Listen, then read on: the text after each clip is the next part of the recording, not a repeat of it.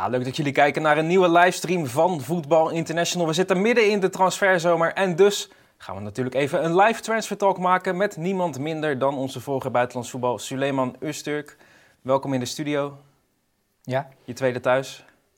Toch? Ja, zeker. Ik ben helemaal heet. Ik ben helemaal hyped om in nou lang termen te blijven. Ja. Dus eh, kom maar op. Wil je eerst je weekend bespreken of wil je er gewoon bam in knallen? Een bam inknallen. Ja? Net zoals in het weekend eigenlijk. ik, heb, ik heb een goed weekend gehad. Goed weekend gehad, ja? Ja, goed weekend gehad. Nou, dan hoef je eigenlijk niks meer te zeggen. Ja. Dan Goed weten we feest. genoeg. Ja. Goede seks. Je draait er niet omheen. Nee, ik draai er niet omheen, nee. Dus eh, het is nu maandag en eh, klaar voor, eh, voor, voor alle transfers die, eh, die er nu aan gaan komen natuurlijk. Grote transfers deze week. Ja, zullen we met eh Xavi Simons beginnen? Die hebben we ook dik in de kop gezet nu. Teruggekocht door Paris Saint-Germain. Natuurlijk een clausule in zijn contract. Jij had niet verwacht dat hij bij PSV zou blijven. Ehm, nee, je- aan het eind van het seizoen waren natuurlijk eh, allerlei interviews met Xavi Simons. En eh, dan kreeg je al de vraag of hij volgend seizoen nog eh, bij PSV te zien zou zijn. En dan zag je eigenlijk al, ehm, ik kan het niet zeggen.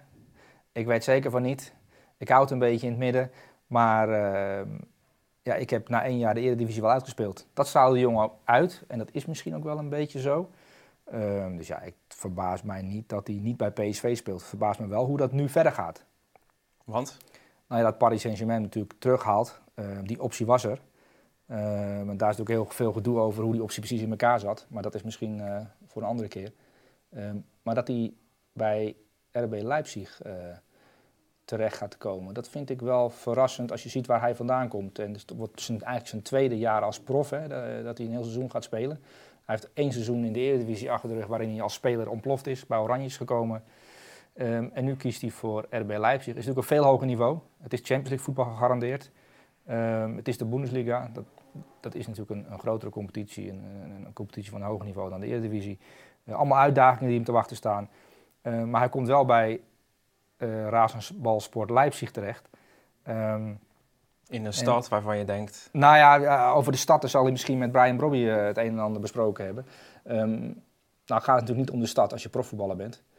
Ehm, maar wel ehm, de manier van voetballen eh, is toch wel totaal anders dan bij Oranje en dan bij PSV. En ja, dat moet je wel eh, liggen. En het lag Brian Brobby natuurlijk totaal niet, dat type voetbal als nummer 9. Ehm, en bij Leipzig is wel het een en ander gebeurd. Die hebben toch wat spelers verkocht. Ehm, eh, Dominic Soboslai natuurlijk aan Liverpool voor 70 miljoen. Ehm, ze hebben ook wat spelers teruggehaald. Openda voor meer dan 40 miljoen, 45 miljoen Dat vond euro. ik wel echt ongelooflijk. Ehm, maar ja, die voegt heel veel snelheid toe. En dat is Leipzig. Eh, dat is in de aanval snelheid. Ze hebben Sesco gehaald eh, van, een, eh, van een Oostenrijkse zusterclub. Voor meer dan 20 miljoen euro. Nu Xavi Simons erbij. Dus er is heel veel potentie gehaald. Eh, maar wat de rol van Xavi Simons daar gaat worden, ik denk dat die gehaald is voor zijn creativiteit. Maar waar hij precies gaat spelen, spelen 4-2-2-2 eigenlijk hè, bij, bij Leipzig. Dus ja, voor welke plek hij dan gehaald gaat worden door Rozen, de trainer, dat, dat, is, dat is de vraag. Eh, maar ik denk wel dat, hij, dat hem uitgelegd is wat zijn rol gaat worden, want anders neem je die beslissing niet zo snel. Eh, want ik denk dat hij toch, eh, want dat Paris Saint-Germain hem terug wilde hebben, was wel duidelijk. Hè? Dat was al een maand duidelijk. Ehm, alleen, eh, Langer misschien wel. Hè? Langer Of misschien, misschien langer, wel. misschien wel. Maar het gaat meer om, ehm, oké, wat gaat het komende seizoen, hoe ziet het komende seizoen er dan uit? Waar ga ik spelen? Eh, word ik verhuurd? Blijf ik bij eh, PSG, PSG, zoals eh, hij zelf altijd zegt? Ehm, eh, nou ja, Wij zeggen PSG, toch? PSG zeggen wij, Ja, ja. ja, PSG. Ehm, ja, en ik denk dat het nu wel duidelijk is geworden. Het is hem uitgelegd. en, en ja, Leipzig is een fantastische club. met veel mogelijkheden eh, in de top van Duitsland. En dat is voor een jongen van zijn leeftijd, want het is nog een echt ongelooflijk jonge gozer nog. eh, die na een paar invalbeurtjes, ballen spelen naar Messi en Neymar, eh, bij PSV terechtkomt. Daar zichzelf voorstelt als voetballer. Eh, hallo, ik ben Xavi Simons. Ja, dat heeft hij echt geweldig gedaan. Want hij heeft een geweldig jaar in de Eredivisie achter rug. En als ik Ronald Koeman zo beluisterde, rondom de inlandperiode, had ik toch het idee van, ja, die heeft hem misschien wel geadviseerd om nog een jaar bij PSV te blijven, om, om al die minuten mee te pakken. Eh, nog meer verantwoordelijkheid eh, te gaan dragen als voetballer. Ehm, alleen ja, hij kiest nu voor de onzekerheid van, eh, van, van een topclub. Ja, dat, is natuurlijk een topclub Leipzig. Waarom wil, je, wil die niet bij PSV blijven, denk je? Toch niet gegarandeerd Champions League. Je moet eerst die volgende nog maar zien door te komen. En nog een jaar spelen met Guus Til, met alle respect. is niet wat hij wil? Of?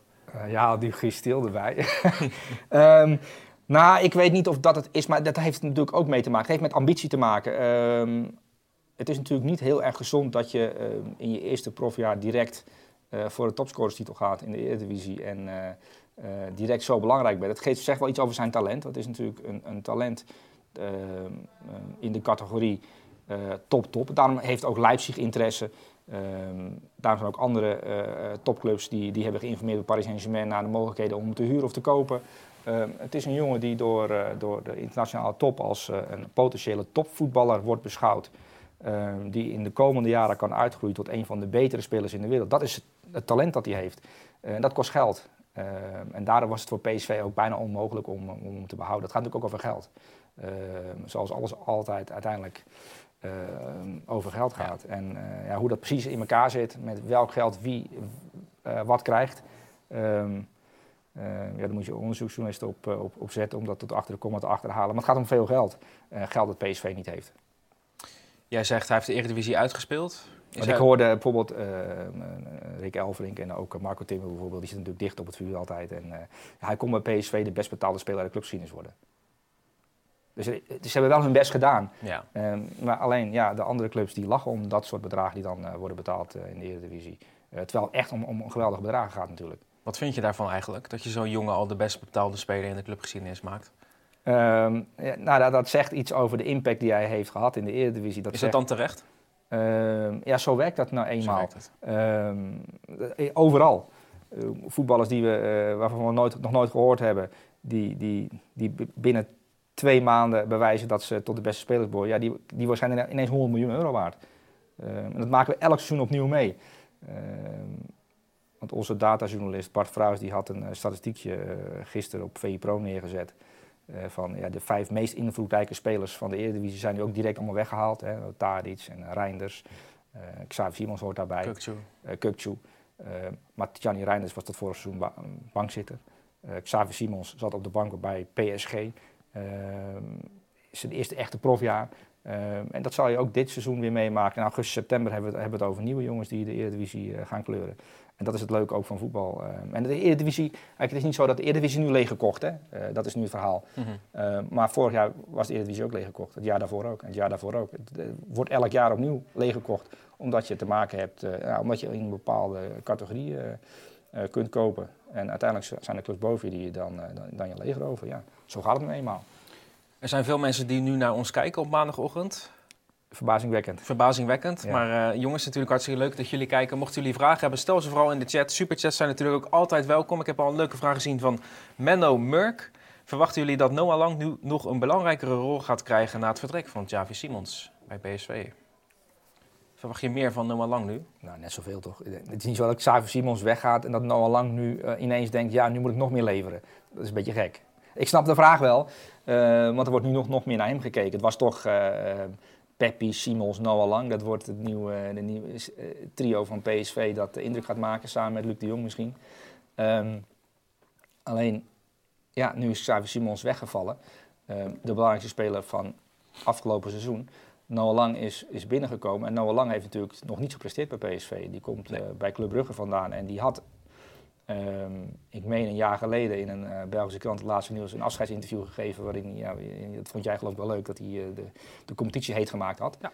En, um, en, dat had hij ook. Absoluut. Ja, toch? Uh, ja, ja en, en, en, en, ik vond hem in de slotfase van afgelopen seizoen, de Belgische competitie, toen Club Brugge eigenlijk nergens meer om speelde, ook geweldig. Noah Lang die had zin in voetballen. Uh, dat hij op de bal ging staan, weet je, dat, uh, dat soort uh, dingen. Nou, toen was hij degene die nog liet zien van kom op jongens. Nou, hij heeft de Mark van Mommel in Antwerpen eigenlijk ja. kampioen gemaakt. dus, dus Noah Lang is min of meer ook kampioen van België geworden. Ehm, ja, het is, een, het is een bijzondere speler. En, en aan de reacties online kun je altijd wel merken dat hij ook een beetje een, voor een tweedeling zorgt. Omdat hij natuurlijk met zijn gedrag en zijn taalgebruik reactie oproept. Uh, maar het mooie van Noah Lang is dat hij daar uh, compleet scheid aan heeft. En dat is op zich wel een goede eigenschap voor een profvoetballer in het huidige medialandschap. Dat je niet alles wat om je heen gebeurt uh, meeneemt in je, in je, eigen hoofd. Maar dat je lekker vrij bent en ergens binnenkomt en zegt, ja, ik ben Noah Lang, ik ga hier, ik ga hier de boel, in de fik zetten. Alleen dat moet nog wel. eh, ja, hij zal kritisch gevolgd worden. En het is wel echt een kwaliteitsspeler. En daarom wordt hij natuurlijk ook eh, bij Oranje gehaald. Mhm. Omdat hij, eh, omdat hij in de 1 tegen 1. En, eh, Hij kan het verschil maken. nou, hij kan hij is een verschil maken. Ja, een difference maker, zoals ze in Engeland zeggen natuurlijk. Dus, eh, ja. Hey, dan wordt ook eh, bij PSV de naam van Charles de Ketelaar genoemd. Ja. Wat vind je daarvan? Mensen in de chat hebben het daar ook over. Ja, Den, Den Charles. Ehm, nou, kijk, Charles de Ketelaren, die eh, vond ik echt geweldig bij Club Brugge. En die heeft natuurlijk met Noah Lang eh, samengespeeld. Ehm, en Ch- Charles de Ketelaren is zo'n mix tussen nummer 9 en een, een nummer 10. Eh, zeer technisch. En toen Alfred Schreuder dat trainer was, eh, speelde hij als valse spits bij Club Brugge. En Alfred Schreuder die, die vergeleek hem een beetje met, eh, in, in, qua, qua aanname, qua balgevoel, qua spelintelligentie, noemde hij hem Messiaans. En dat, dat werd toen natuurlijk gretig opgepikt door de media. Eh, en die heeft toen een mega transfer, een mega klapper gemaakt naar AC Milan. Voor Ja. 35 miljoen, als ik het me niet vergis. Ja, 35 miljoen euro naar AC Milan gegaan. En iedereen dacht, Charles de Ketelaar is de nieuwe Belgische topvoetballer. Die gaat het helemaal maken in, de- in de Serie A. Die heeft voor, voor AC Milan gekozen. En die gaat de volgende stap zetten. Eh, en dat is, dat is een nieuwe generatie na eh, de Bruyne eh, en, en, en, en, en Hazard. Hazard. En, en dat, dit is Charles de Ketelaar. En ja, dan is het ineens PSV een jaar later. is natuurlijk wel een, een enorme stap terug. Als je ziet waar hij vandaan komt. Maar ook Noah Lang. In, in, datzelfde, in diezelfde periode, Noah Lang, die natuurlijk ook in de Champions League heeft gespeeld tegen, tegen City. Ehm, in, een geweldige periode van Club Brugge. En ook in verband werd gebracht met, eh, met de, top van Europa. Ehm, en, en ja, dat PSV bij Charles de Ketelaar uitkomt, begrijp ik wel. Want het is natuurlijk een, een speler die het in het verleden heeft laten zien. Maar bij AC Milan eh, wel veel kansen heeft gekregen van Pioli. Maar het kwam er op de een of andere manier niet uit. Ehm, en ja, dat vond ik wel teleurstellend. Maar zo zie je maar, zo'n stap naar de top ehm, kan je enorm, eh, een enorme impact hebben op de ontwikkeling van een speler. Eh, dat is, hetzelfde geldt voor Ryan Gravenberg en Bayern München. Die natuurlijk ook eh, tot stilstand is gekomen in zijn ontwikkeling. En even ja, meer tijd nodig heeft misschien. Maar Charles Ketelaar voor PSV zou een geweldige aanwinst zijn. En dat zou een vervanging zijn voor Xavier Simons.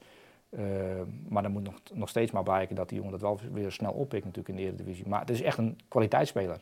Dus die interesse begrijp ik heel goed. Alleen, ik weet niet of je een speler zomaar of makkelijk kunt krijgen die, die een jaar geleden nog voor 35 miljoen euro gehaald is door AC Milan. Eh, ze zullen natuurlijk niet zeggen, oh ja, hier eh, Charles de Ketelaar, alsjeblieft, succes ermee. Dus dat- In Italië kunnen ze wel snel klaar zijn met te spelen. Dat ze denken van, ah, laat maar zitten, joh.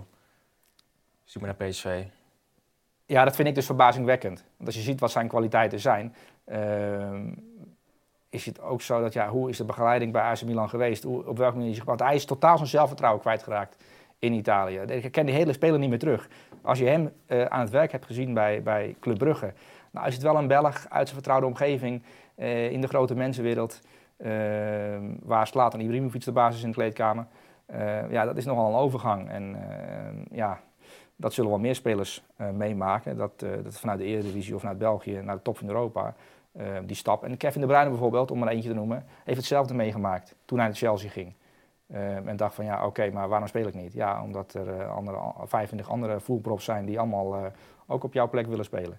Eh, maar Charles de Ketelaar, fantastische voetballer, zou ik wel toejuichen. Zou wel attractie zijn in de Eredivisie. Ja. Je hebt het over AC Milan.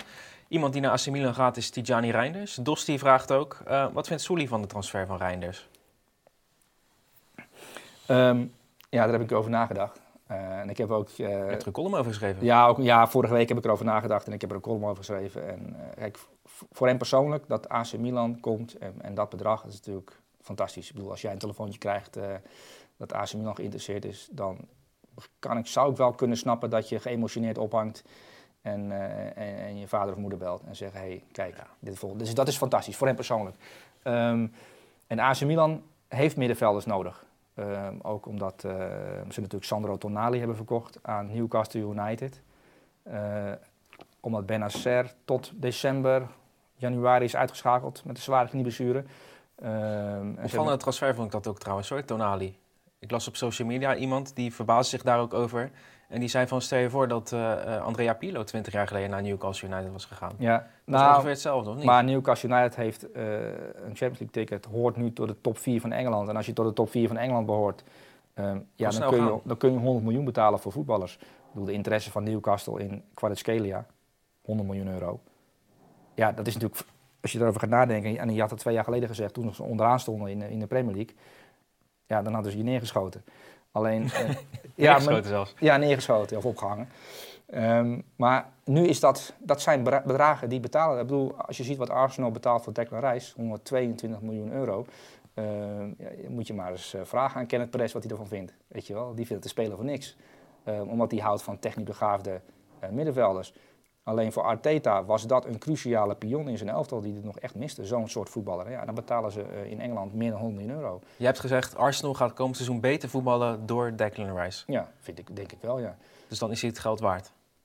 Nou, kijk, je, wilt, je wilt, uh, je wilt mijn kop... Uh, nee, helemaal niet, maar dat heb jij gezegd. Nou, dus- ik vind Declan Rice in zijn soort een nummer 6, een controleur... die voor de defensie staat en niet al te veel risico neemt. En hij kan redelijk goed voetballen en is ook goed in zijn carries. Um, Zeker. uh, maar het is een jongen die, uh, die, als je gaat kijken hoe Arsenal voetbalt, uh, met de linksback die opschuift naar het middenveld, Declan Rice die dan echt voor zijn defensie staat en, en, en ervoor zorgt dat als Arsenal de bal verliest, dat hij er bovenop zit. Ehm, dat hij de bal weer teruggeeft en weer in kan leveren bij Eudegaard of bij Havertz of bij Saka of bij Gabriel Jesus. Het zit een elftal met ongelooflijk veel beweging, maar er moet wel eentje eigenlijk blijven staan. Ehm, en ik denk dat hij de rol gaat krijgen die, uh, die, die Rodri bij, uh, bij Manchester City heeft. En dat ja, Rodri is toch een technisch veel begaafdere speler. Maar het is ook iemand die vooral uh, als een trainer denkt en, en, die continu in de gaten houdt wie waar staat en wie waar naartoe beweegt. En daar is Declan Rice wel goed in. Dat zie je ook bij de nationale ploeg van Engeland, waar hij altijd speelt. Um, en en ja, de laatste twee toernooien, als ik het goed heb, met, met Henderson en Jude Bellingham die hadden dan de vrijheid om, uh, om naar voren te gaan. Maar Declan Rice, die, uh, ja, die, die hield het heel simpel. En dan kun je, als je naar gaat kijken, ja, het is wel een simpele middenveld, houdt het al zo simpel. Ehm, bij Arsenal zal hij iets meer risico moeten nemen in zijn passing. Hij zal daar sneller en beter in, in, in, moeten worden. Maar ik denk wel dat Arteta um, goed bekeken heeft en denkt, oké, maar die jongen, dat is die jongen allemaal wel aan te leren. Ehm, en ja, als je gaat kijken naar uh, de top van Europa, wie is er als nummer 6 een, een soort Kimmich-achtige voetballer? Uh, dat is Declan Rice. Uh, alleen Kimmich is dan ja, veel verder in zijn carrière en, en, en, en naar voren toe misschien qua passing en qua, qua spelintelligentie iets beter. Maar ik denk dat Declan Rice is pas 24, heeft 200 Premier League duels achter zijn naam. En dat gaat voor Arsenal een geweldige speler worden. Dat is ook nog een leidersfiguur. Uh, en hij kent ook nog een aantal jongens van die club natuurlijk als international. Ook Bukayo Saka heeft hij uh, mee samengespeeld. Dus uh, ik denk dat Arteta zijn huiswerk goed heeft gemaakt. En precies weet wat hij, wat hij met Declan Rice in huis krijgt. En ik denk wel dat het voor Arsenal echt een signaal is. Oké, we zijn weer helemaal terug als topclub. En we, we, hebben vorig seizoen met City om de titel gestreden. Een beetje per ongeluk, omdat dat niemand zag het echt aankomen dat City het nog lastig zou krijgen in een race om, om een kampioenschap met Arsenal. Um, alleen dat Arsenal geen kampioen is geworden, had te maken met het feit dat Declan Rice nog niet was. Uh, dat er geen vervanging was voor Saliba. Dus de selectie was niet breed genoeg. Maar nu hebben ze een aantal spelers bijgehaald. Waarin Arsenal aantoonbaar beter is geworden. En, en, en, en geen spelers kwijtgeraakt natuurlijk. Omdat ze die toppositie nu hebben. Dus ze hoeven niet te verkopen. Nee. Sven die vraagt... Sully, denk jij dat Ivan Nusek de juiste man is voor Feyenoord? Ken je die speler een beetje? Ja, en als ik hem niet ken, dan heb ik natuurlijk wel mijn huiswerk gemaakt. Want uh, ja, je tegenwoordig uh, um, gaat het natuurlijk snel. Ja. En, en, we hebben natuurlijk allemaal een, een, een, een ja, ik zeg een beeldbank, maar we kunnen gewoon inloggen en dan de spelers bekijken. Um, Wat heb jij gedaan in dit geval? Ja, met heel veel spelers. Uh, Soetalo van Ajax bijvoorbeeld en ook deze Ivan Usek. En, uh, ja, dat zijn allemaal spelers. Als ik uh, in het hoofd van Arne Slot ga zitten en denk van ja, potentie. En het gaat natuurlijk om die linker en die rechtervleugel. Um, aanvallers erbij die die Champions League waardig zijn, maar waarmee je ook weer een volgende stap kunt zetten. Uh, van Oussama Idrissi wil je natuurlijk een, een, stap omhoog, een niveau omhoog. En, en misschien ook een speler waarmee je uh, waarde kunt genereren. Dat je iemand voor 8 miljoen koopt en dat die 50 miljoen waard is. Want dat is tegenwoordig transfermarkt. Als jij de juiste spelers scout, kun je als club natuurlijk snel stappen zetten. Um, en dan is het grootste voorbeeld natuurlijk Santiago Jiménez. Nou, Santiago Jiménez is goed gescout door uh, Feyenoord. En, en, en, ik kan me nog herinneren, een jaar geleden Um, is toch twijfel. Ja, is het, is het wel. Maar je ziet dat hij ongelooflijk uh, veel stappen heeft gezet. Ook, uh, want Arne Slot was natuurlijk vrij kritisch. En dan speelde Danilo. En dan uh, kwam Gimenez erin. En het, het, voetbal wat ik. En ik heb het nu over Arne Slot. Voetbal wat hij voorstaat. Ja, daar voldoet hij nog niet compleet. Hij kan het nog niet negen minuten volhouden. Maar je ziet als je een goede trainer hebt en je heel specifiek naar spelers eh, eh, zoekt en, eh, en ze ontwikkelt, dat ze heel snel veel meer geld waard kunnen worden. En dan is de speler die je net noemde, Ivanusek, een interessant geval. Dus is dat voldoende antwoord of niet? Dat is gewoon antwoord, een kwaliteit en, en dan binnen de structuur van Feyenoord en Arne Slot zou dat een interessante speler kunnen zijn. En omdat Feyenoord nu in een andere positie zit, is het natuurlijk wel leuk om te kijken waar dat heen kan gaan. Omdat ze natuurlijk uit een bepaalde positie komen waarin eigenlijk geen geld was en eh, waarin je wel heel creatief moet zijn. Eh, en, en nu kunnen ze ook nog eh, ja, met, concurreren met andere clubs. Zeker, ja. Mooi geantwoord. Geweldig antwoord, hè? Dat zijn we van je gewend. Ja. Iemand die heet was afgelopen weekend, Dusan Tadic, weg bij Ajax. Zou naar Besiktas gaan. En toen kwam Venebartje even langs. En toen zag ik hem gisteren ineens in een Venebartje shirt staan. Oh, ik dacht dat geweldige pak wat hij aan had. dat witte pak. Dat was Ja, ook vrij, Dat is hè? toch een feestelijk pak? In een privéjet zag ik hem in dat pak eh, zitten. van de grote voorzitter, hè? Van, Ja. eh, van Koch. Ehm, Hoe vind je dat dat gegaan is allemaal? Ja, maar eh, wat, wil je, wat is de vraag precies? Hoe vind je dat ik dat... Want, Hoe heb jij de, de zo rondom Dusan Tadic eh, beleefd? nou, ik heb dat natuurlijk eh, gevolgd. En eh, dat, wordt dat, gaat dan via VI en de Telegraaf. kun je alle details... Tadic komt niet meetrainen. Had een, eerst op woensdag een uitleg. En op donderdag heeft hij gesproken met Sven Mislintat. En uh, Tadic heeft daarin verteld dat hij, uh, dat hij het dat ambitieniveau van Ajax... dat niet helemaal strookt met zijn ambities. Ik denk, ja, het zal wel. Dat is gek. Dat je dat ineens op een donderdag uh, bedenkt. Ja. En een dag later zit je in die privéjet met een wit pak. ja. ja. daar zit ik naar te kijken. Ik denk, goh, dat is wel uh, een merkwaardige gang van zaken. ja. ja. toch? Ja. Stel je voor dat ik jou vertel. Nou, hier, de ambitie niet. Die vragen die jij me stelt. Ik weet het niet hoor. En dat ik dan een dag later in een wit pak op weg ben naar CNN. Dan denk jij toch ook, gaat niet helemaal lekker met die Nee. Nou, dat is... Dat, en dat zo. je dan een foto daarvan op Instagram uh, zet.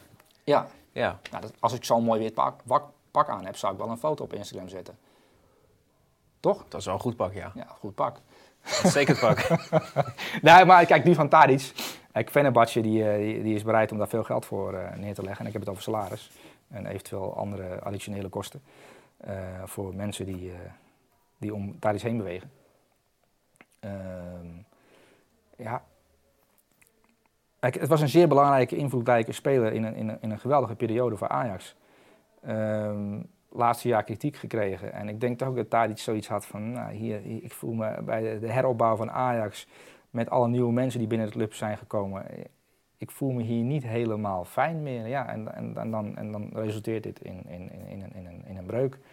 Uh, en ik denk dat Ajax wel het een en ander heeft geleerd van uh, het vertrek van Daily Blind, wat op een hele gekke manier natuurlijk gegaan is. Pijnlijk. Uh, ja, dat is pijnlijk. En ja, dat moet je natuurlijk op een andere manier uh, inkleden. Alleen ja, ik kan me ook wel voorstellen dat, uh, dat ze bij IJs ook zoiets hebben van ja, ja, morgen heeft hij een nieuwe club.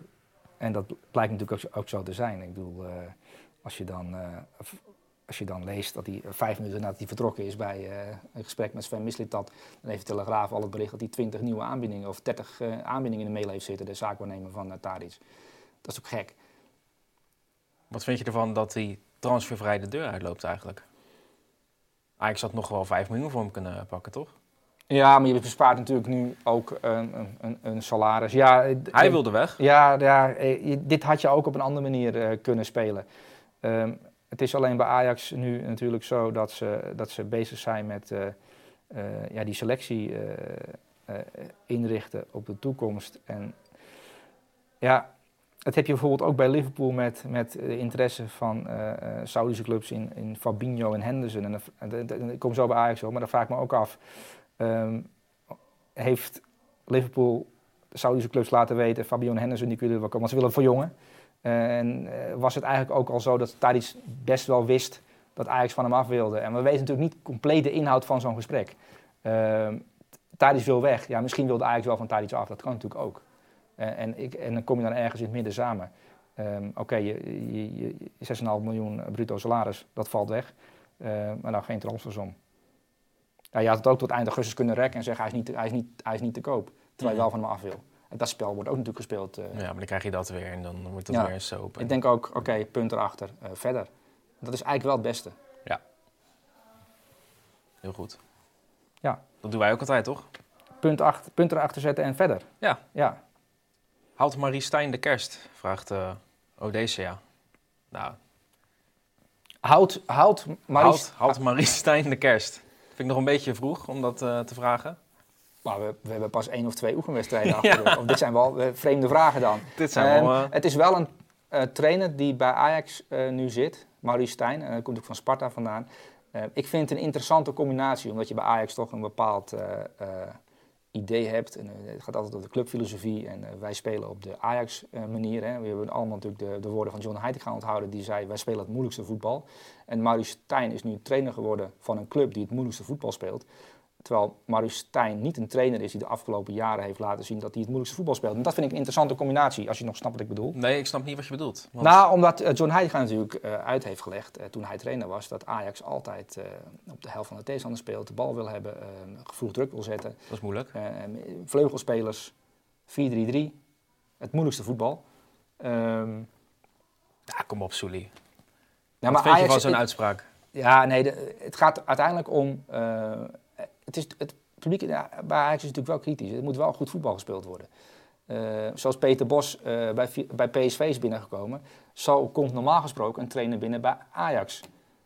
Het resultaat gaat hand in hand met goed voetbal. Alleen uh, Marius Stijn zul je niet op zulke uitspraken betrappen. Want die wil gewoon in speelronde 1 die, die wedstrijd winnen. En als dat in minuut 96 is met een hele lelijke goal, is het ook prima. Mm -hmm. Maar ja, die heeft. Uh, kijk, Misling dat is natuurlijk wel een, een buitenstaander. Dat is, het, is, wat ik, ja, het is echt interessant bij Ajax wat er nu gaat gebeuren in deze, in deze zomer, dit komend seizoen. Uh, omdat je met Sven Mislintat een buitenstaander hebt die um, ja, eigenlijk om de clubfilosofie heen uh, werkt en gewoon op zoek is naar goede spelers. Um, en dan zie je soms dat er spelers in verband worden gebracht met Ajax. Dan denk je, is dat eigenlijk wel een Ajax-voetballer? Maar wat is een Ajax-voetballer? Want dan gaat het natuurlijk over Ajax-spits, nummer 9, weet je wel. Uh, ik, bedoel, ik heb vaak genoeg... Zo'n jaar hetzelfde. Nou, maar het is altijd op die manier wordt er naar voetbal gekeken. En dat is nu toch wel anders met Maurice Stijn en Sven Mist, dat binnen die club. En je merkt ook wel al dat daaromheen het mensen onrustig worden. Want ja, van hey, is Ajax straks Ajax nog wel? En dat is wel interessant om te volgen als buitenstaander, want ik ben natuurlijk een relatieve buitenstaander. Uh, dus ik ja. We hebben natuurlijk... Uh... Nou, zou stel je voor dat, dat Diego Simeone trainer wordt van Manchester United. Gekke combinatie. Nou, dat vind ik Maru Stijn en, en, Ajax ook een beetje in die, in die, die, Als je zijn carrière bekijkt, de, de manier waarop hij uh, zijn ploeg heeft laten voetballen. Nu krijgt hij betere voetballers. Nou, dat is wel interessant om te kijken of dat tot resultaat leidt. Je hebt de naam van Manchester United laten vallen. We hebben natuurlijk een sterke band gekregen met de stad Manchester, de club Manchester United. Is dat zo? Dat is zo, ja. ja? Uh, mensen moeten de video maar even bekijken uh, die we hebben gemaakt voor VI Travel. Weer het over Manchester United hebben, want Onana lijkt nu toch echt binnen te gaan komen. Ja, de gewenste keeper voor Ten Hag. Ja, is er ook wel het een en ander gebeurd bij United. Ik bedoel, De Gea, die jarenlang, tien jaar lang onder de lat heeft gestaan, is, is vertrokken. Ja. Transfervrij. Dat is ook heel raar gegaan, maar goed, dat hebben we al eh, vaak genoeg besproken. Is dat zo? Uh, ja, zeker. Oh, was ik op vakantie? Was jij op vakantie? Um, nou ja, de wens van Ten Hag, twee, drie maanden geleden en eigenlijk al een jaar geleden, was uh, een doelman uh, die van achteruit uh, kan opbouwen, kan meevoetballen en ook uh, pases geeft die de Gea niet durft te geven. En we kunnen ons allemaal de beelden herinneren van, uh, van Ten Hag, die de Gea al in de voorbereiding van het voor vorig seizoen al, al, ja. al zei... Wat, What the F are you doing, zoiets? David, wat ben je in godsnaam aan het doen? Ehm, ja, David de Gea kan... Vond ik wel geweldig trouwens, dat hij dat zo zegt. Ja, Noah, Noah Lang heeft hij ook een keertje zo ja, met Dusan dat incident, uh, heb je het over zeker, of niet? Ja, was in de beker tegen ja. Telstar of zo, weet ik um, Eigenlijk Onana, en, en, en die uh, natuurlijk bij Inter vandaan komt. Um, Champions League finale gespeeld. Die Champions League finale gespeeld, maar als je gaat kijken naar type keepers en, en, en, en, en wat Onana kan. En, en, er zijn niet heel veel keepers die uh, van achteruit kunnen voetballen zoals Onana doet. AC Milan heeft een keeper die dat kan. Geweldige keeper. Mike. Mike Magnan inderdaad. Uh, is Onana de beste daarin van de wereld? Een van de, de hij hoort de top 5 op dat gebied. Hij Ter Stegen is natuurlijk uh, bij Barcelona iemand die uh, een halve middenvelder. Ja. Um, Neuer kan goed, Ederson. No Neuer um, is daar goed. Ja, Ederson vind ik toch net, ja, die is er ook goed in, maar eh, Onana vind ik er beter in. Dat is echt zijn specialiteit. Die, uh, die heeft echt uh, stalen zenuwen op dat gebied. Um, en dat is wel een keeper die past bij waar Ten Hag naartoe wil met, met United. En ik bedoel, het was ook voor Pep Guardiola bij City echt een wens om een zo'n keeper te krijgen. Met Ederson heeft hij dat natuurlijk gekregen. Dat is een keeper die van achteruit uh, ja, met laserpases dat spel uh, versnelt. En dat is wat uh, zeer belangrijk was voor Ten Hag richting het nieuwe seizoen. En dan is Onana binnenhalen. Ja, je moet er wel flink voor betalen. Ik bedoel, ja, voor Inter is het welkom geld. Meer dan 50 miljoen euro. voor een keeper voor een doelman. En dat is een van de duurste doelmannen nu uh, in, in, in, de voetbalgeschiedenis. Uh, maar het is wel een doelman. Uh, een bouwsteentje. Zeer belangrijk voor, voor Ten Hag in, in, voor seizoen 2. Om, om, om, Hoeveel verschil gaat dat maken? Ja, enorm veel verschil. omdat je nu van achteruit met Lisandro Martinez, met Onana veel meer voetbal hebt dan, dan een jaar geleden. En minder ketsertjes? Want De Gea nou, nog wel een balletje los. Alisson Becker heeft ook nog wel eens gekke fratsen. Ja, Real Madrid. Uh, en dat geldt trouwens ook voor Ederson. Alleen bij Ederson uh, valt dat niet op, omdat City natuurlijk bijna altijd wel wint. Uh, maar als je eh, op die manier van achteruit voetballen, ja, dat is veel meer risico nemen. En David de Gea nam het risico liever niet. Die schopte zijn bal dan liever even naar voren. Of die koos voor een oplossing waarmee ja, ook de ploeg dan in, in, in problemen kan brengen. En ja, je ziet wat eh, de, het voetbal in de Premier League ook met Brighton. Die hebben ook zo'n keeper, of die hebben zelfs twee keepers die eh, van achteruit de taak hebben om, uh, om risico te nemen. En Onana past perfect bij wat Ten Hag wil. Dus de, de, dat hij hem uh, heeft binnengehaald of gaat binnenhalen deze week, ja, dat is voor Ten Hag denk ik wel echt een overwinning. En voor Onana natuurlijk ook een geweldige stap. Ik bedoel, ziet, geweldige carrière. Nou, je ziet waar hij bij Ajax natuurlijk op een gegeven moment in om geraakt, bij Inter beland. Um, kan je het WK nog herinneren, Onana? Ja, die stond op de middenlijn. Nou, ja, maar die is toch uiteindelijk weggegaan omdat hij ruzie kreeg met de bondscoach. Ja, ja, de bondscoach wil dat hij voetbalde zoals de David de Gea doet. Schiet jij de bal maar naar voren, want wij gaan niet van achteruit opbouwen. En Onana zei, ja, maar ik ga wel van achteruit opbouwen. Ingewikkeld. Um, maar die liep echt op de middenlijn op een ja, ja, ja, ja, maar het is natuurlijk voor de ontwikkeling van, van, van, van de ploeg en, en, en hoe Ten Hag dat voetbal uh, met United wil spelen, is natuurlijk wel een fantastische aanwinst. Want er zijn niet zo heel veel keepers met ervaring uh, op een bepaalde leeftijd die echt het niveau hebben. Want je hebt natuurlijk wel veel jonge keepers die allemaal van achteruit kunnen opbouwen, maar die hebben nog jaren nodig om, om een bepaald niveau te komen. Uh, en met Onana haal je wel, en als je ook, en, ik zie, ik zie wekelijks de data voorbij komen, ook uit de Serie A. En er staan Onana en Mike Magnan op eenzame hoogte wat betreft uh, meevoetballende keepers. Er zijn weinig keepers die dan in de buurt komen. En hij, behoort tot de top 5 in Europa op dat onderdeel. Uh, nou, Terstegen uh, is er een wereldkampioen in. Uh, Mike Magnan en Onana ook. Dus uh, dat is voor, voor United echt een geweldige koep. Ja, goede vraag nog van Guus Lot. Is de aanvoerdersband afnemen het begin van het einde voor Maguire bij Manchester United? Ja, hij speelde het vorig seizoen natuurlijk ook al bijna niet met de aanvoerdersband. Want het hele seizoen heb je Bruno Fernandes met de aanvoerdersband zien lopen. Dus eigenlijk is er niks veranderd? Uh, nou, kijk, het is natuurlijk het, het afnemen van de aanvoerdersband. En, en United is natuurlijk met de verklaring gekomen en Harry Maguire is ook met de verklaring gekomen. Maar ja, ik heb al... Uh, Leek op een afscheid. Nou, ik heb al een stukje geschreven over Bruno Fernandes voor de seizoengids die we maken. We maken natuurlijk een seizoengids. En daarin heb ik een maand geleden ongeveer al uh, de aanvoerder Bruno Fernandes. Omdat ja, dit, dit zag je wel van mijlen ver aankomen. Dat uh, daar iets ging veranderen op dat gebied. En of hij wel of niet blijft. West Ham willen hem hebben? Ja, ja, ja, er zullen een aantal clubs... Ja, West Ham wil heel veel spelers hebben. die, die hebben geld. er, is, er, is, er is geld binnengekomen en ja, dan ga je ineens 10 miljoen, 15 miljoen euro te veel betalen, omdat clubs denken van ja, maar jullie hebben Declan Rice uh, verkocht. Uh, maar het zou wel knap zijn als United, die Harry Maguire al helemaal niet gebruiken, uh, dat ze daar meer dan 50 miljoen voor krijgen. dat zou geweldig zijn, denk ik. maar ik denk dat Harry Maguire is nu zijn aanvoerdersband kwijt. Die weet ook, ik ben in deze selectie niet verdediger nummer 2 achter Lisandro Martinez.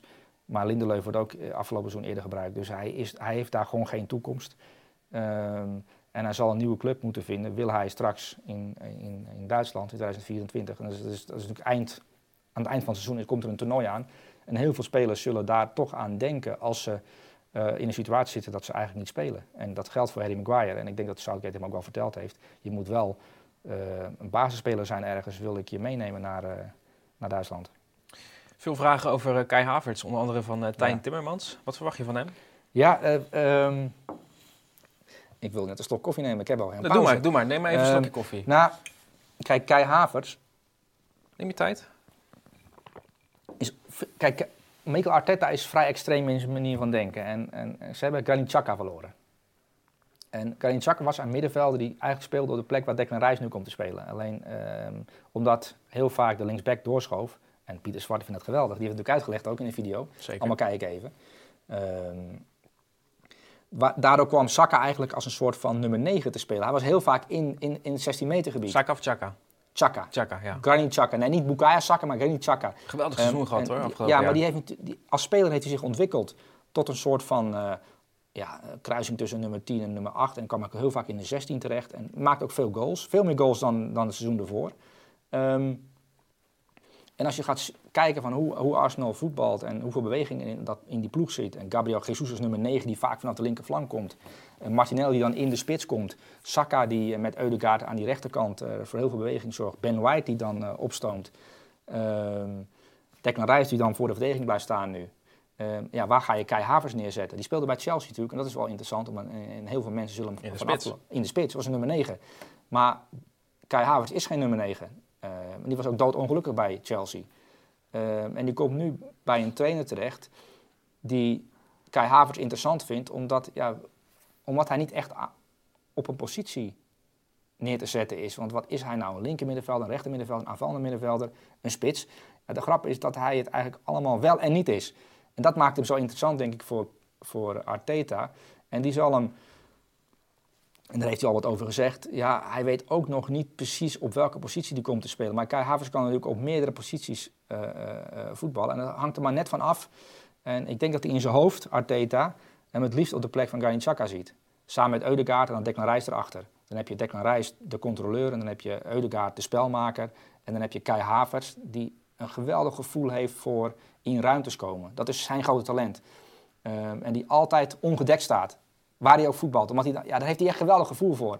Alleen als dan de structuur van een elftal niet klopt, dan denk je van, ja jeetje, eh, die Kai Havert, wat is dat voor wijf? Weet je wel, die loopt een beetje in de weg. Nou, maar het is, Kai is een hele aparte, aparte voetballer waar je moeilijk de hand op kunt leggen. En Thomas Tuchel had hetzelfde probleem, niet ook van ja... Wel de Champions League finale beslist. Ja, ja maar hij, is, hij, heeft, hij heeft een geweldig gevoel voor in de 16 meter komen. Hij uh, kan ook best goed koppen. Uh, maar niet als hij als nummer 9, als een soort Lukaku als een soort stormram moet dienen van een elftal. Nee, hij moet in de 16 komen. Dus er moet een spits wegbewegen. Er moet, er moet veel beweging zijn. Als je gaat kijken naar uh, uh, hoe beweegt een elftal, is Arsenal een van de meest intelligent bewegende elftallen. Uh, en dan kan hij wel effectief zijn. En dat is ook voor het nieuwe seizoen leuk om te volgen. Hoe, of hij zijn plek weet te vinden op de plek van Granit Xhaka. Ik denk dat dat Arteta's een idee is. Als Arsenal komend seizoen weer om de titel gaat strijden, ja. Is het dan dit keer niet per ongeluk? Nee, denk ik niet. Nu, nu zien we met z'n allen toch wel aankomen dat, uh, dat Arsenal uh, top 4 materiaal is. Um, als je ziet wat zij uh, nu gehaald hebben. Ik bedoel, je breekt niet zomaar even een Brits transferrecord. 122 miljoen euro is natuurlijk wel... ja, dat is wel dus top 2 is nu wel de verwachting? Nou, Arsenal strijd, moet meestrijden om de titel. Um, ik bedoel, City is nu opnieuw kampioen geworden. Um, de treble gewonnen, Champions League winnaar.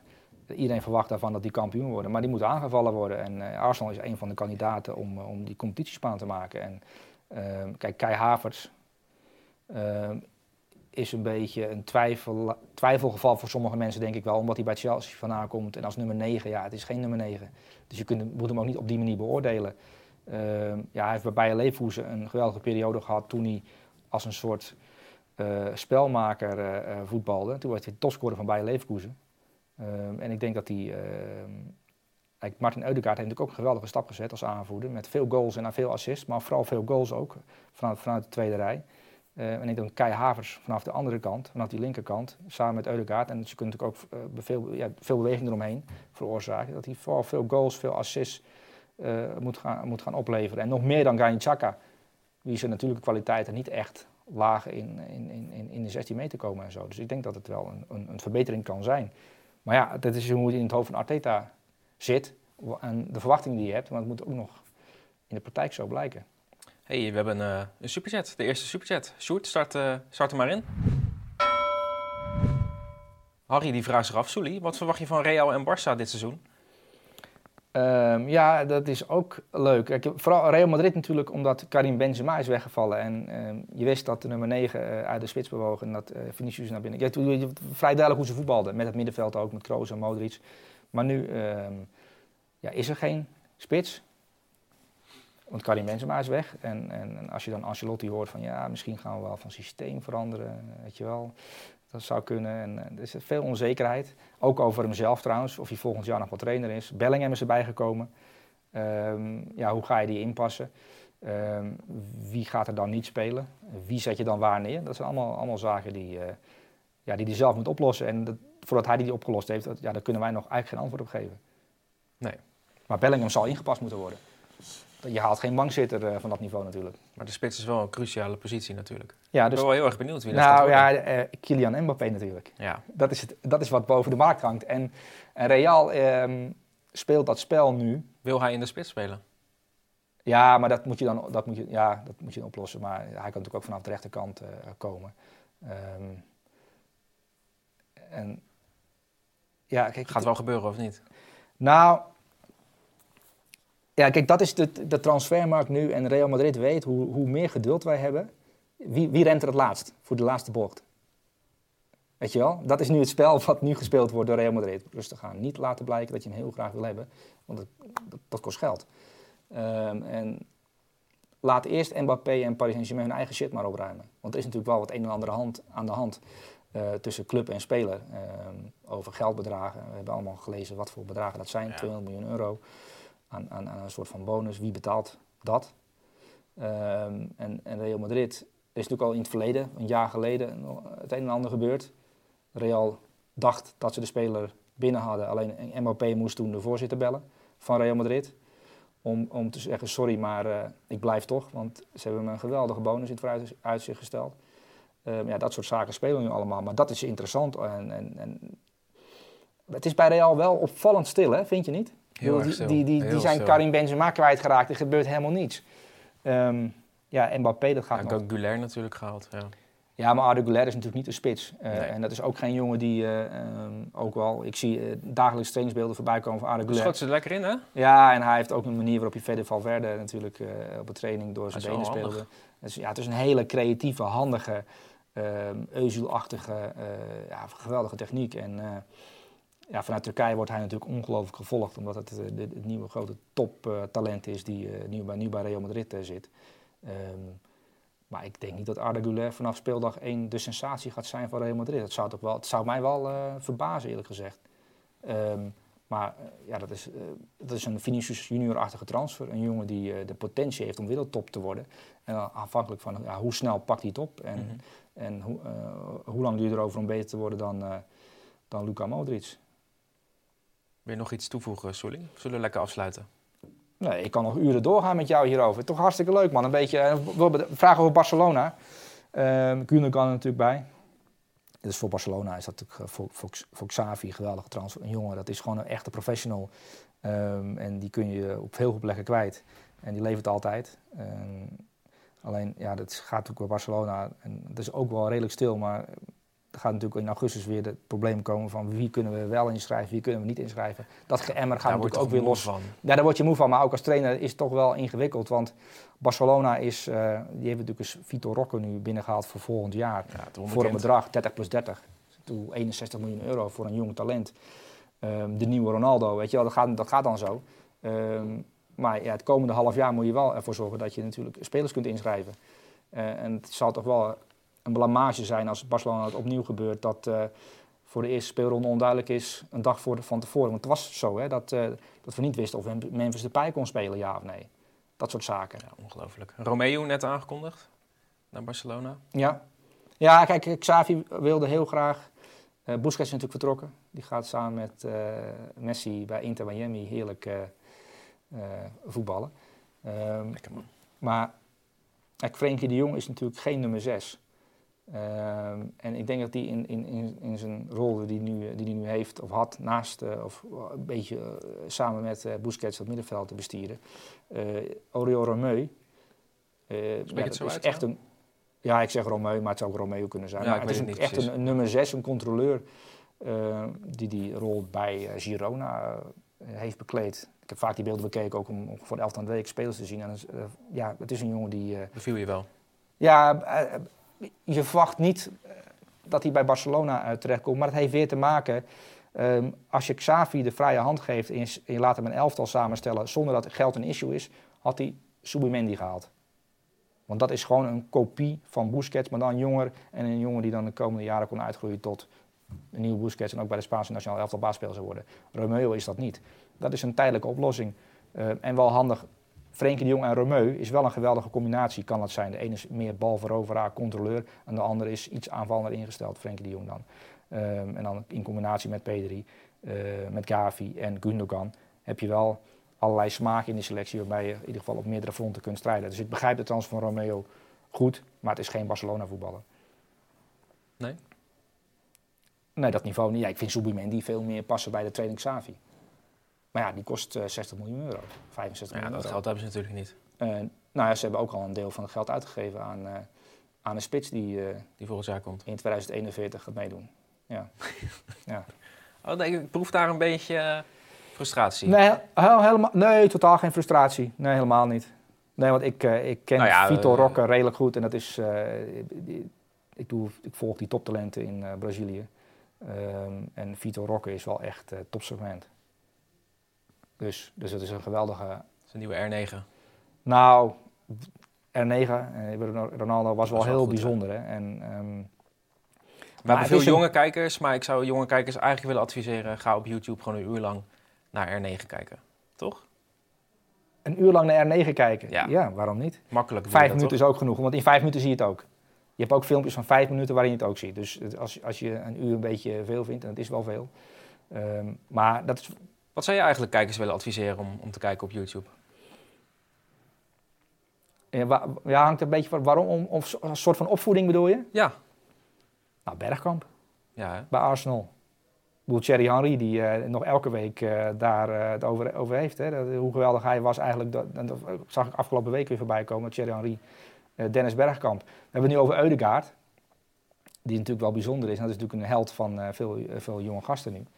Ehm, maar Dennis Bergkamp, dat was wel eh, keer tien, hè? Ja. Qua snelheid van denken en magie. En eh, zeer bijzondere periode bij Arsenal. Een beetje onderschat misschien wel, eigenlijk. Hoe goed hij, hoe goed hij wel niet was daar. Eh, maar alleen toen was alles nog niet zo, want nu... ehm, Wordt alles gehyped. nou, nou, niet gehyped is het verkeerde woord, maar ja, je hebt nu zoveel online media ook, dat, dat als Vitor Roque een goal maakt, vijf minuten later heeft de hele halve wereld die goal al gezien. Bergkamp En- zou elke week viral zijn gegaan met, eh, met een fantastische goal. Ja, eigenlijk zou je ehm, een soort van kanaal moeten hebben, dat je alles herbeleeft, maar dan met de snelheid en, en, en en de media van nu. Dat je gewoon zegt, we gaan het seizoen eh 2001, 2002 opnieuw eh, analyseren. Ook gewoon elke week Real time gewoon, zeg maar. real-time Ja. analyseren, dat je gewoon het seizoen beleeft. Een soort van parallele wereld. En, eh, ja, en, en dan zal je het verschil gaan zien tussen Dat wij dan ook een rondje langs de buitenlandse velden velden eh, doen, ja. Ja, Maar dan uit het seizoen 2001, 2002. Dat is een geweldig idee hier, eh, dat ik eh, zo geboren idee word. inderdaad, Ja, ja. Zal- Hoe zullen we er dan uitzien ook? eh, ja, dan moeten, we, dan moeten we geopereerd worden, hè? Jij vooral. Zeker, ja. Ja, ik vind het een fantastisch idee. Maar ja, hoeveel mensen zijn er? Kijk, ik ben ook een beetje van die generatie die dan in hun jeugd kijken naar RTL 5, zaterdagmiddag, Arsenal tegen Manchester United. Dan word je gewoon fan van Engels voetbal, van Bergkamp, van Harry. Ja, Zo ontstaat dat wel een beetje. Ja. En Bergkamp was echt een fantastische speler. ja en zoveel spelers, hè? maar Bergen was wel eh bijzondere klasse, ja. Oorcategorie. Ja, ja, ja, absoluut. Sully, wie vind jij dat Ajax moet kopen op de transfermarkt? Vraagt de VR-game. Heeft hij al honderd keer gevraagd? VR-game. Eh, eh, nou, kijk, eh Mislintat die heeft heel duidelijk laten merken wat erbij moet komen. En dat is natuurlijk een, een, een rechter centrale verdediger. En dat lijkt me ook, want als je de selectie bekijkt van Ajax, is er geen rechter centrale verdediger nu, nu Timber is verkocht. Eh, je kunt Divine Ransom neerzetten, maar dat is meer uit armoede. Dus ja, er zal daar een, een, een speler voor eh, gehaald moeten worden. Alleen, Ranch is volgens mij nu de speler in de Ajax-selectie met de meeste wedstrijden voor Ajax. ja, dat is natuurlijk krankzinnig, Dat is als, krankzinnig. als dat waar is. Ja, Ehm, zoiets hoorde ik.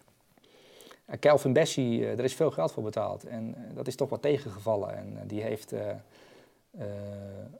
ja, die heeft de schijn tegen, laat ik voorzichtig zeggen, nu bij, bij, bij Ajax. Um, en ja, als je nu ehm, eh, ziet dat Ajax in de markt is voor Josip Sutalo. ehm, ja, dat is natuurlijk wel een categorie waar natuurlijk meer topclubs mee bezig zijn. En dan ga je wel veel geld betalen. En ja, ik vind het altijd opmerkelijk als, eh, als PSV, Ajax of Feyenoord meer dan 20 miljoen of rond de 20 miljoen gaan betalen voor voetballers. Omdat dan moet het wel een, een hit zijn. Ja, PSV Ehm, en Feyenoord doen dat niet. Nee, nee, nee, maar Ajax natuurlijk wel. De, Ajax wel. eh, met Kelvin Bessie, de transfersom vond ik best wel... eh, eh, dat ik denk van, goh, dat is hetzelfde als, als City. 100 miljoen betaald voor een verdediger. Ja. En dan moet het wel gewoon een verdediger zijn die de komende vijf jaar basisspeler is. Ehm, Ik heb een goede vriend van mij, die is van Ajax, die sprak ik vrijdag. Hij zegt, ik ben zo jaloers op de scouting van Feyenoord... dat die David Hansko voor 5 miljoen eh, bij Sparta Praag Ja. hebben weten te pakken. ja. Ajax moet zorgen dat ze ook in die categorie eh, ja, kunnen kijk, vissen. kijk, David Hanko is echt eh, een, een, een geweldige vondst geweest. Die eh, heel veel rust en stabiliteit heeft verzorgd bij Feyenoord. En, het gaat natuurlijk altijd over de doelpuntenmakers en over de jongens die zich ontwikkelen. En, en, en ook Kutsu natuurlijk, die, die, die, die, die veel indruk maakte. Maar zonder Hanko was het allemaal wat minder stabiel geweest. Ja. En dat zijn wel spelers die zeer belangrijk zijn. dat soort centrumverdedigers. Ja, Die- hoeveel belangstelling ga jij naar Benfica kijken trouwens? eh, zeer veel, omdat ze natuurlijk ook die Maria erbij hebben gehaald. eh, ook om de ontwikkeling van Orkun Kuksu te zien. Maar ook omdat ze een aantal geweldige jonge eh, spelers hebben, eigen, eigen, eigen opleiding. Ik ben wel nieuwsgierig naar Benfica, ja. Ja. Kijk, eh, nu ik zo met jou een beetje aan het praten ben, eh, kijk ik wel enorm uit naar, eh, naar het nieuwe seizoen. Ook omdat er natuurlijk veel, veel gebeurt nu, her en der. Het gebeurt elk jaar. Ehm, maar eh, en, en, ja, die kwestie Mbappé, en daar gaan we nog... Ik, ik ben bang dat we daar nog tot en met eh, de transfer deadline show die we ongetwijfeld hebben, Ja. dat we het daarover gaan hebben. Op de laatste dag, dat zou mooi zijn. Ja, ik zou het geweldig de vinden als op de laatste dag wordt besloten waar zijn toekomst ligt. Eh, Fernando vraagt zich af, ik vind het een beetje een moeilijk onderwerp, maar misschien kunnen we het wel aansnijden. Sully, wat vind jij van het verhaal rondom Benjamin Mandy, die nu is vrijgesproken? Memphis heeft natuurlijk op Instagram gereageerd, dat heb je ongetwijfeld gezien. Heel veel spelers, Vinicius Junior ook. Ehm, Het is wel een moeilijk onderwerp hoor. Nou, het gaat erom dat ik heb het dossier niet gelezen, Nee. het strafdossier. Ik ben geen, ook geen advocaat, maar ehm, en, ehm, kijk, rechtspraak, maar nu gaan we op een onderdeel komen. Kijk, rechtspraak werkt zo dat als je vrij bent gesproken, ehm, Dat je onschuldig bent. ben je onschuldig. Maar het betekent natuurlijk niet dat wat er gebeurd is, niet gebeurd is. En dat Mhm. is een beetje een, een, een kijk, je hebt juridisch, eh, de juridische waarheid en de, de, de waarheid die, die, die er is. Ja, dit is een ingewikkeld eh, geval. En ehm, het, wat mij wel verbaast is dat, dat voetballers eh, zoals Vinicius Junior, maar ook, eh, ook of Memphis, die vanuit het hart een soort van Instagram op een Instagram een post heeft gezet. dat, dat moet die jongen doen. Ehm, als hij dat wil, weet je wel, daar is hij vrij in. Ehm, maar ik ken het hele dossier niet. En Nee, het is nee. natuurlijk ook wel ja, een vreemd verhaal. Hetzelfde geldt trouwens voor Mason Greenwood natuurlijk, die, die, die nu ook weer eh, op de markt is en waar Ten Hag toch moet besluiten, neem ik die wel erbij of niet erbij. Er komt dan weer heel veel eh, bij kijken.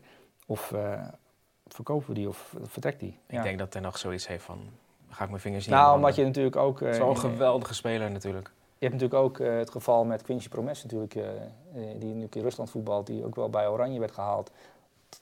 Toen er al wat Ja. beweging was om zijn persoon heen. Ehm, ja, dat zijn natuurlijk ingewikkelde zaken. En ja, ik, ik als gewoon iemand die totaal het do- dossier niet kent, die de hele rechtszaak niet heeft gevolgd, want daar, daar, daar hebben we helemaal geen tijd voor. Ja, ik, daar kan ik helemaal niets van vinden, eerlijk gezegd. Mag Marco Borsato nog op de radio worden gedraaid? Dat zijn ook Ja, vragen eh, die, die je dan hebt, toch? Eh, ja, dat is weer een hele andere orde, maar, mag, maar, maar ik hoor Marco Borsato wel eens, eh, wel eens voorbij komen op de Ja? radio. Dus niet alle radiozenders hebben die geband, toch? Maar wel. Nee, volgens mij niet. Volgens Nee. mij kan dat gewoon. Goeie muziek hoor. Ja. Vind je niet? Marco Borsato? Oh nee, dat vind ik verschrikkelijk. Ja? Als, als ik Marco Borsato hou, doe ik al een andere zender aan. Over radio gesproken. Ja, jij bent straks op de radio, hè? Ehm, als het goed is, ja, zo direct. Ehm, even kijken hoe laat het nu is. Oei, oei, oei, oei. Kwart voor één, toch, ongeveer? Ja, ja, kwart voor één, ja. Ja, het zijn we al gestopt. Dan zijn we al gestopt. Wat wil je nog bespreken, Soelie? Jij zegt, ik heb eigenlijk heel erg veel zin in het nieuwe seizoen. Waar denk je dan aan? Waar heb je dan het meest zin in? Gewoon lekker wedstrijden kijken weer? Ja, ik, eh, ik kijk wel. Ik, zit natuurlijk nu een beetje in de voorbereidingsfase. Ik heb bijvoorbeeld de selectie van RB Leipzig toch eens bekeken. Wat die, eh, wat die, eh, wat die allemaal, allemaal hebben rondlopen. Wat die hebben verkocht. En eh, nu Xavi Simons er natuurlijk bij komt. En die hebben ook Baumgartner bijvoorbeeld gehaald. Hm. Ehm, voor meer dan 20 miljoen euro. Ehm, en dus ik ben een beetje aan het, ja, hoe zeg je dat? Aan het voorbereiden, in de voorbereiding. Dat klinkt wel logisch. Je het exploren. Dus ja, ik ben even kijken uh, wie, wie gaat wat doen. En uh, ja, die transfer is natuurlijk leuk. En we hebben natuurlijk uh, dagelijks een transfer talk. En je, er, zijn veel, uh, veel, veel nieuwtjes en, en, geruchten. En spelers die weg willen, spelers die komen, spelers die gaan. Um, en uh, op 1 september dan, dan moeten we kijken precies wie waar is. En of, ja, of selecties op orde zijn. Maar het zegt natuurlijk niet altijd dat als jij heel veel spelers koopt, dat je ook kan. Napoli bijvoorbeeld, kan ik me herinneren, vorig jaar hebben wij natuurlijk ook weer allerlei video's opgenomen over wie gaat de kampioen worden. En uh, ja, ik heb natuurlijk al mijn excuses aangeboden daarvoor. Nou, je zat er compleet naast. Compleet naast. Maar Napoli uh, zag, zagen toch weinig mensen aankomen. Maar ja, die, die kregen ineens een, een speler uit Georgië uh, die het op de heupen kreeg. En dat is natuurlijk wat leuke aan voetbal. Dat we nu, we wachten eigenlijk op de nieuwe Xavi Simons. Ja. We hebben trouwens wat persoonlijke vragen voor jou. kunnen we even oh, snel doorheen gaan. Jan Jansen die vraagt, Soelie, wat voor koffie drink je graag? zwart. Gewoon zwart. Uitstekend. Uh, Rutger die vraagt, Soelie, naar wat voor muziek luister je? Niet. Niet, hè? Nee, nou, naar Franse chansons, naar uh, Portugese fado, uh, Turkse muziek, Arabische muziek, ehm, hardcore. Het hangt er een beetje vanaf ehm, waar ik ben, welke moed ik ben, of ik in de auto zit of ik in bed lig. Ik bedoel, in bed luister ik naar love songs. Dus ja, het ah, ja, voor iemand die geen muziek luistert, luister je toch veel muziek? Ja, dat gaat alle kanten op. Maar ik werk in stilte. Je werkt in stilte. Uh, een vers, uh, kerstverse superchat van Daga Patron. Over muzikanten gesproken. Kan Wesley Sneijder nog serieus worden genomen in technische staf van Ajax? 5 euro, dankjewel Daga. Of Wesley Sneijder serieus kan worden genomen in de technische staf van Ajax? Dat hangt Hij gaat waarschijnlijk vanaf, een rol krijgen. Dat hangt er een beetje vanaf wat, uh, wat de rol is die uh, Maurice Stijn hem geeft. Ik bedoel, hij heeft geen papieren. En de trainingscursus was iets te zwaar voor uh, Wesley Sneijder, althans. Zoals, heeft er geen zin in, zei hij? Nou, Dan komt dat neer. Iets te zwaar, ja. weet je wel. Ja, ja, had geen zin in school. um, maar, maar, als Maurice Stijn hem um, een, een, rol kan geven waar, die een toevoeging is voor, uh, voor, voor, de spelersgroep, ja, dan, dan zou dat kunnen. Um, het is natuurlijk wel tegenwoordig, als je gaat kijken naar assistenttrainers en, en spelers die om trainers heen bewegen, dat zijn ook eigenlijk allemaal fulltime trainers die allemaal een specialisatie hebben. bedoel, als je ziet hoe de technische staf van, uh, van Guardiola in elkaar zit, dat zijn niet alleen maar vrienden. Uh, dat zijn ook mensen die, uh, die, die het volledige verantwoordelijkheid hebben over bijvoorbeeld alle, alle hoekschoppen. Ehm, ja, en je kunt de manier waarop hij analyseert samen met Umberto Tan bijvoorbeeld de Champions League. Ja, ik hoop niet dat hij op die manier sommige jongens gaat aanspreken bij Ajax. Want dan zou ik denken als voetbal, denk je, ja, maar bedoel dat ze nek. En daar zou ik echt snel klaar mee zijn. Maar ja, ja. dat is, uh, dat is uh, verantwoordelijkheid van Maurice Stijn. Ik bedoel, uh, je haalt met, met de Wesley Sneijder wel een, een, een, ja, naam, een grote ja. naam binnen die, die misschien op, die, op, die, op de jeugdspelers en op de, de, de, jongens in de selectie een bepaald overwicht kan hebben. Waarbij hij informatie kan overbrengen met zijn ervaring en zo. Um, ben ja, benieuwd. Het is een jongen die zijn tenniscarrière natuurlijk wel uh, ja, niet echt van de grond is gekomen. Je hebt nog uitgebreid met hem gesproken in deze studio over zijn trainerscarrière, toch? Uh, of ik uitgebreid met hem gesproken heb. Uh, ja, ik was erbij. Uh, was erbij? Ik was erbij. um, kan ik nog wel een linkje plaatsen? wat ik wel, wat ik wel wat ik, want hij was natuurlijk op de redactie en het is wel een leuke jongen om, om je heen te hebben. Want hij is, hij ja. is positief, hij, hij, hij, heeft humor, is snel van begrip en dat soort zaken. Ja. Alleen ik had nou net niet, ik, had niet, ik, ik, wilde bijvoorbeeld om 12 uur naar huis, want ja, ik wilde wel graag voetbalwedstrijden kijken. Dat idee had ik bij hem niet. Dat hij heel hongerig was naar, naar voetbalwedstrijden. Nee. En ja. Maar het is wel echt een jongen die uh, uit de praktijk. Een praktijkjongen, hè? Zeker ja. Uh, Henkie T die vraagt zich af, Soelie, wat is je favoriete drankje op het strand? Favoriete drankje op het strand? Heb je die? Besta is, dat een, is dat een ding? Nou ja, op het strand uh, ga je misschien wel iets lekker fris drinken. Iets ga je geen rood wijntje drinken, denk ik, op het strand. Nee. Iets kouds. Iets kouds. Met veel ijs erin. Ja. ja. Dat is toch goed. Ja.